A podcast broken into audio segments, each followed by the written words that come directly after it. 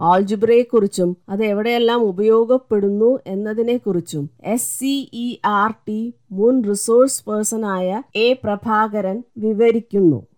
ഓൾജുബ്ര കണക്കിലെ പിശാജ് algebra geometry ത്രിഗണോമിതി സ്റ്റാറ്റിസ്റ്റിക്സ് പോളിനോമിയലുകൾ അരിത്തമെറ്റിക് തുടങ്ങി ഗണിതശാസ്ത്രത്തിന് അവാന്തര വിഭാഗങ്ങൾ പലതുണ്ട്. ബീജഗണിതം എന്ന ആൾജിബ്രയെ പരിചയപ്പെടാം. കേൾക്കുമ്പോൾ എന്താണെന്ന് വ്യക്തമാക്കാത്തതും എന്നാൽ ജീവിതത്തിലുടനീളം ഉപയോഗിക്കുന്നതുമായ ഒരു ഗണിത ശാഖയാണ് ബീജഗണിതം അഥവാ ആൾജിബ്ര. നമ്മുടെ സർക്കാർ എക്സ് രൂപ വരുമാനത്തിന് വൈ രൂപ നികുതി കണക്കാക്കുന്നത് വളരെ വിചിത്രമായ രീതിയിലാണ്. അത്രമാത്രം ബീജഗണിതത്തിന്റെ അതിപ്രസരമാണ് അതിൽ. സാധാരണക്കാർക്ക് മനസ്സിലാവാത്ത ഭാഷ. അതുകൊണ്ടായിരിക്കാം ഹെർമൻ വെയിൽസ് ബീജഗണിതത്തെ ഗണിത കുടുംബത്തിലെ പിശാജ് എന്ന് വിശേഷിപ്പിച്ചത്. ബീജഗണിതത്തിന് മനുഷ്യൻ സംസ്കാരത്തോളം പഴക്കമുണ്ട്. മനഃശിക്ഷണത്തിനു വേണ്ടി ആർക്കിമിഡീസ് അവതരിപ്പിച്ച ഏതാനും പ്രശ്നങ്ങളെക്കുറിച്ചുള്ള ചിന്തകൾ വളർന്ന് ജീവിതത്തിന്റെ സർവ മേഖലകളെയും സ്വാധീനിക്കുന്ന ഒരു ശാസ്ത്രമായി വളരുകയായിരുന്നു. ആർക്കിമിഡീസിന്റെ ചില ചോദ്യങ്ങൾക്ക് ഉത്തരം കണ്ടുപിടിക്കുന്നതിനിടയിൽ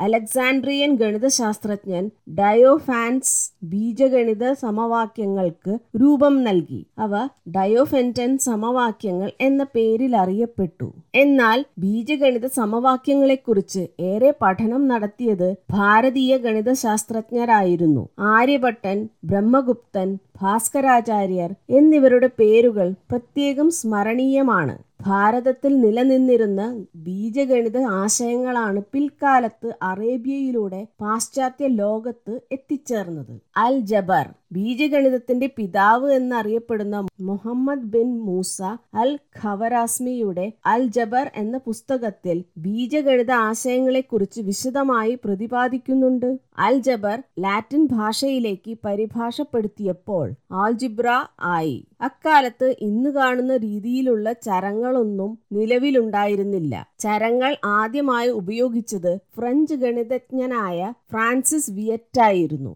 എന്നാൽ ചിഹ്നങ്ങൾക്ക് പകരം അക്ഷരങ്ങൾ ഉപയോഗിച്ചു തുടങ്ങിയത് റെനെ ഡെക്കാർത്തയാണ്. അദ്ദേഹമാണ് ബീജഗണിതത്തെയും ജ്യാമിതിയെയും സമന്വയിപ്പിച്ച് ഒരു പുതിയ ഗണിത ശാഖയ്ക്ക് രൂപം നൽകിയത്. എന്താണ് ബീജഗണിതം? സാമാന്യവൽക്കരിച്ച അംഗഗണിതമാണെന്ന് പറയാം. നാല് എന്ന സംഖ്യ പറയുമ്പോൾ അത്രയും സാധനങ്ങൾ എടുത്തുവെച്ച് ആശയം അനുഭവയോഗ്യമാക്കാം. എന്നാൽ ഏത് സംഖ്യയ്ക്കും പകരമായ ഒരു സംഖ്യ എക്സ് എന്ന് പറയുമ്പോൾ അത് സാമാന്യവൽക്കരിക്കപ്പെട്ടു. മറ്റൊരു സന്ദർഭം നോക്കാം. ഒരു ചതുരത്തിന്റെ നീളം പത്തും വീതി ഏഴും ആയാൽ വിസ്തീർണം പത്തിനെ ഏഴ് കൊണ്ട് ഗുണിച്ചതാണ്. ഈ ആശയം സാമാന്യവൽക്കരിച്ചാൽ ചതുരത്തിന്റെ വിസ്തീർണം നീളത്തിന്റെയും വീതിയുടെയും ഗുണനഫലമാണ്. ഇത് ചിഹ്നം ഉപയോഗിച്ച് എ ഈക്വൽസ് എൽ ബി എന്നെഴുതാം. ഇപ്പോൾ ആശയം സാമാന്യ രൂപത്തിലാണ്. പരസ്പര ബന്ധമുള്ള ആശയങ്ങളെ പലപ്പോഴും സാമാന്യവൽക്കരിക്കാറുണ്ട്. ഉദാഹരണമായി one into two two into three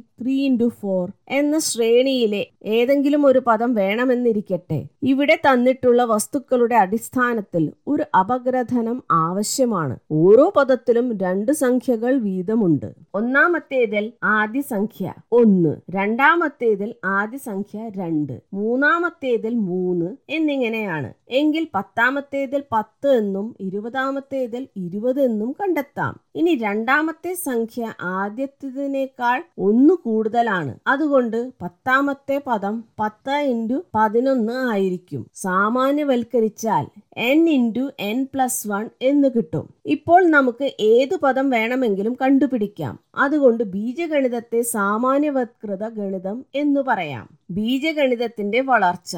ലോകത്തിന്റെ എല്ലാ ഭാഗത്തും ബീജഗണിതം ആരംഭിച്ചത് സമവാക്യങ്ങളിലൂടെയാണ്. മാനസികോല്ലാസത്തിനു വേണ്ടി ഗണിത പ്രശ്നങ്ങൾ വാചികമായി കൈമാറുന്ന ഒരു രീതി. ആരംഭഘട്ടത്തിൽ ബീജഗണിതത്തിന് ഏറെ പ്രായോഗിക മൂല്യങ്ങൾ ഉണ്ടായിരുന്നില്ല. ഗണിതം ഗണിതത്തിനു വേണ്ടി മാത്രം എന്നതായിരുന്നു സമീപനം. സമവാക്യങ്ങൾ നിർദ്ധാരണം ചെയ്യുക എന്ന ഒറ്റ ആവശ്യത്തിൽ ബീജഗണിതത്തെ ഒതുക്കി നിർത്തി. പിൽക്കാലത്ത് ജ്യാമിതിയുടെ നിർദ്ധാരണത്തിന് ബീജഗണിതം ഉപയോഗിച്ചു തുടങ്ങി. ഒരു മട്ട ത്രികോണത്തിന്റെ കർണന്മേൽ നിർമ്മിക്കുന്ന സമചതുരത്തിന്റെ വിസ്തീർണം മറ്റു രണ്ട് വശങ്ങളിന്മേൽ നിർമ്മിക്കുന്ന സമചതുരങ്ങളുടെ വിസ്തീർണങ്ങളുടെ തുകയ്ക്ക് തുല്യം എന്ന പൈത്താഗോറസ് സിദ്ധാന്തം. കർണം റേസ് ടു ടു ഈക്വൽസ് പാദം റേസ് ടു ടു പ്ലസ് ലംബം റേസ് ടു ടു എന്ന ലളിതമായ രൂപത്തിലേക്ക് മാറ്റപ്പെട്ടു. ഇതോടൊപ്പം നിർവചനങ്ങളുടെയും അടിസ്ഥാന പ്രമാണങ്ങളുടെയും സഹായത്തോടെ ബീജഗണിത സിദ്ധാന്തങ്ങൾ രൂപം കൊണ്ടു.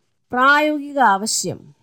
ഇന്ന് ജീവിതത്തിന്റെ സർവ മേഖലകളിലും ബീജഗണിതം ഉപയോഗിക്കുന്നുണ്ട്. മറ്റു ശാസ്ത്ര ശാഖകൾ സാമ്പത്തിക ശാസ്ത്രം സ്പോർട്സ് ഓഹരി വ്യാപാരം എന്തിനേറെ സർക്കാരിന്റെ വാർഷിക പദ്ധതി എന്നിവയിലെല്ലാം ബീജഗണിതത്തിന്റെ സാന്നിധ്യമുണ്ട്. പലപ്പോഴും ബീജഗണിതമാണെന്നറിയാതെ അത് ഉപയോഗിക്കുകയാണ് പതിവ്. നമുക്ക് ചില ഉദാഹരണങ്ങൾ പരിശോധിക്കാം. മുട്ടിലിഴയുന്ന ഒരു കുട്ടി ഉരുണ്ടുപോകുന്ന പന്തിന്റെ പിന്നാലെ പോകുമ്പോൾ പന്തിന്റെ പാതയും വേഗവും കണക്കാക്കുന്നുണ്ട്. ജീവിതത്തിൽ ബീജഗണിതം ആദ്യമായി ഉപയോഗിക്കുന്നു. ഓഫീസിൽ പോകുന്ന ഒരാളിന്റെ കാര്യമെടുക്കാം. രാവിലെ കുളിക്കണം പ്രാതൽ കഴിക്കണം പോകുന്നതിനു മുൻപായി ചെയ്യേണ്ട കാര്യങ്ങൾ ചെയ്തു തീർക്കണം ഓഫീസിലേക്ക് യാത്ര ചെയ്യണം. ഇതിനെല്ലാം വേണ്ട സമയത്തെക്കുറിച്ച് ഒരു ഏകദേശ ധാരണ ഉണ്ടായാലല്ലേ എപ്പോൾ എഴുന്നേൽക്കണമെന്ന് തീരുമാനിക്കാനാകൂ? ഒരു വീട്ടമ്മയുടെ കാര്യമെടുക്കാം. രാവിലെ ദോശ വേണമെങ്കിൽ ദോശമാവ് വേണം. അതുണ്ടാക്കുന്നതിന് അരിയും ഉഴുന്നും വേണം. ഇത് എങ്ങനെയെങ്കിലും ചേർത്താൽ മതിയോ? ഏതളവിൽ ചേർക്കണമെന്നും മുൻകൂട്ടി നിശ്ചയിക്കണം. രണ്ട് ഗ്ലാസ് അരി എടുക്കുമ്പോൾ ഒരു ഗ്ലാസ് ഉഴുന്നാണ് ഉപയോഗിക്കുന്നത് എന്ന് കരുതുക. അടുത്ത ദിവസം നാല് അതിഥികളും കൂടി ഉണ്ടെങ്കിൽ ദോശമാവിന്റെ അളവ് കൂട്ടണം. അരിയും ഉഴുന്നും ഏതളവിൽ വേണമെന്ന് നിശ്ചയിക്കുന്നതിന് അനുപാതത്തെക്കുറിച്ച് എത്രമാത്രം അറിവ് അവർക്കുണ്ടായിരിക്കണം? ഷെയർ മാർക്കറ്റാണ് ബീജഗണിതം കൂടുതലായി ഉപയോഗിക്കുന്ന മറ്റൊരു മേഖല. ഏതെങ്കിലും ഒരു കമ്പനിയുടെ ഷെയർ വാങ്ങുന്ന ഒരാൾ കമ്പനിയുടെ കഴിഞ്ഞ ഒരു വർഷത്തെയെങ്കിലും വില നിലവാരത്തിന്റെയും കമ്പനിയുടെയും ലാഭത്തിന്റെയും ഗ്രാഫ് പരിശോധിച്ചാണ് പണം മുടക്കുന്നത്. ഗ്രാഫുകളെക്കുറിച്ചും അതിൽ വരുന്ന വ്യതിയാനങ്ങളെക്കുറിച്ചും പഠിക്കാത്തവർ പോലും ഇതിലുൾപ്പെട്ട ആശയം വ്യാപകമായി ഉപയോഗിക്കുന്നുണ്ട്. സ്പോർട്സിൽ ബീജഗണിതത്തിന്റെ പങ്ക്. ബീജഗണിതം ഏറ്റവും കൂടുതൽ ഉപയോഗിക്കുന്നത് ക്രിക്കറ്റിലാണ്. റൺ ശരാശരി പന്തെറിയുന്നതിന്റെ വേഗം അതിന്റെ ദിശ എന്നിവയെല്ലാം കണക്കാക്കുന്നതിന് ബീജഗണിതത്തിന്റെ സഹായം ഒഴിച്ചുകൂടാത്തതാണ്. അവസാനമായി ഇന്ന് പരക്കെ ഉപയോഗിക്കുന്ന ജി അഥവാ ഗ്ലോബൽ പൊസിഷനിംഗ് സിസ്റ്റം എന്ന ഉപകരണം ദക്കാർത്തയുടെ ജ്യാമിതീയ ബീജഗണിതത്തിന്റെ സന്തതിയാണ്. കണ്ടന്റ് ഇഷ്ടപ്പെട്ടാൽ ലൈക്ക് ചെയ്യാനും ഷെയർ ചെയ്യാനും മറക്കരുത്. ഇതുപോലുള്ള കണ്ടന്റുകൾ ഇനിയും ലഭിക്കുന്നതിനായി സബ്സ്ക്രൈബ് ചെയ്യാനും മറക്കരുത്. അഭിപ്രായങ്ങൾ കമന്റിൽ രേഖപ്പെടുത്തുക. താങ്ക്